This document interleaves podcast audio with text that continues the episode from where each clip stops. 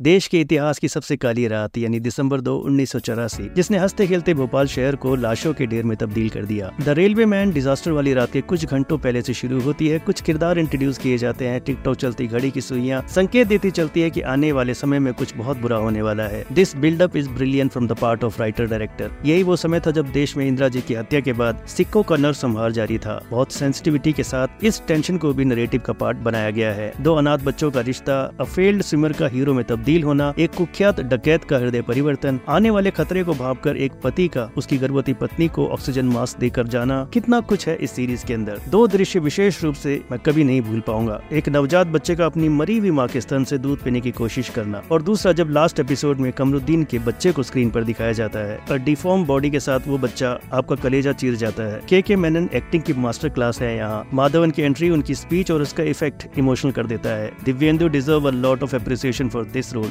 और सबसे ज़्यादा इम्प्रेसिव लगते हैं बाबिल खान को इतने ब्यूटीफुली इस एक्ट को करते हुए देखना। उनके अंदर इरफान की झलक अब साफ़ नज़र आने लगी है। सन्नी हिंदुजा, जूही चावला, दिव्येंदु भट्टाचार्य, रघुवीर यादव, मंदिरा बेंदी, सुनीता राजभर एक एक एक्टर का काम इतना बढ़िया है की क्या ही कहें। वाई आर एफ़ की इस पहली वेब सीरीज़ को डायरेक्ट करने वाले शिव रावेल और उनकी टीम ने इस दर्दनाक हादसे को जिस ब्रिलियंट तरीके से पर्दे पर उतारा है, उसकी जितनी भी तारीफ़ की जाए कम है। नेटफ्लिक्स पर स्ट्रीम हो रही है The Railway Men The Railway Men को फ़िल्म की बात की रेटिंग रहेगी 4.5 स्टार्स की।